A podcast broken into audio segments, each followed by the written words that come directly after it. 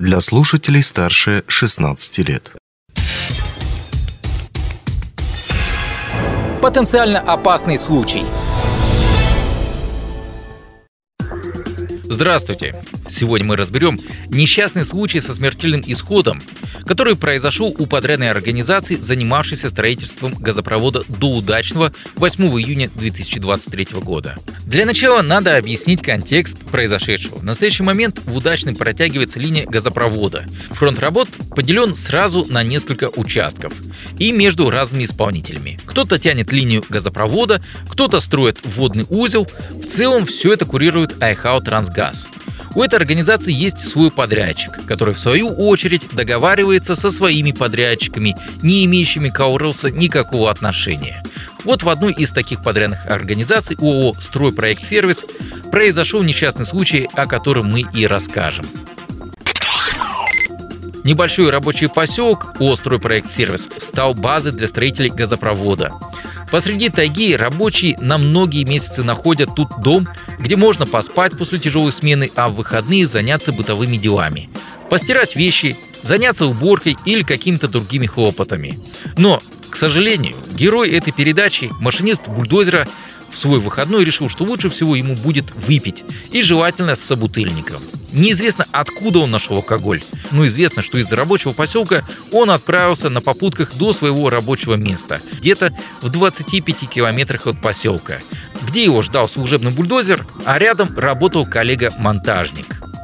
О том, что было дальше, рассказал Николай Перепелица, начальник отдела труда и промышленной безопасности Айхау Трансгаза.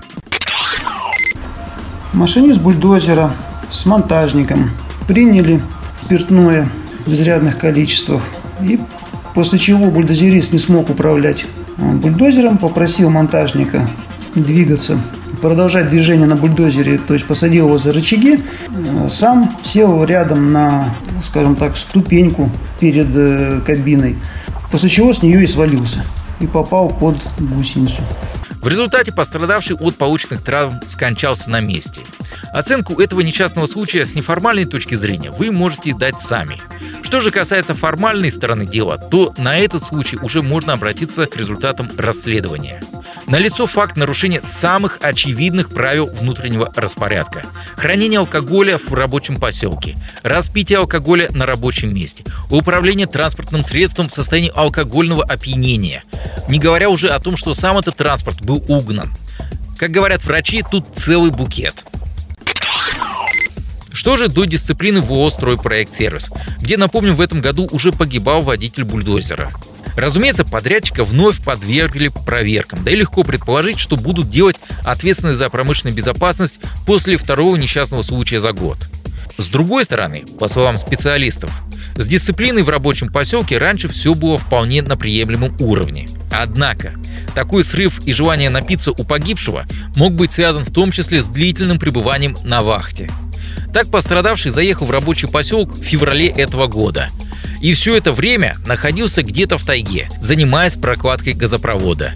Несчастный случай, напомним, произошел 8 июня.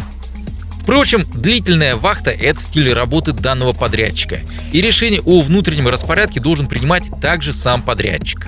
Что касается непосредственно работы с сотрудниками, как заметил Николай Переплица, если руководитель замечает склонность за своим сотрудником к пьянству, которое уже влияет на работу, то тут только один вариант дальнейших действий.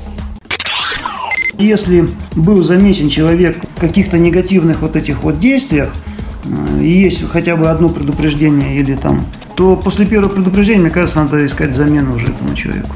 Не хочет человек работать нормально, качественно, стабильно, зарабатывать деньги, насколько я знаю, там вроде как нормально платят, ни копейки.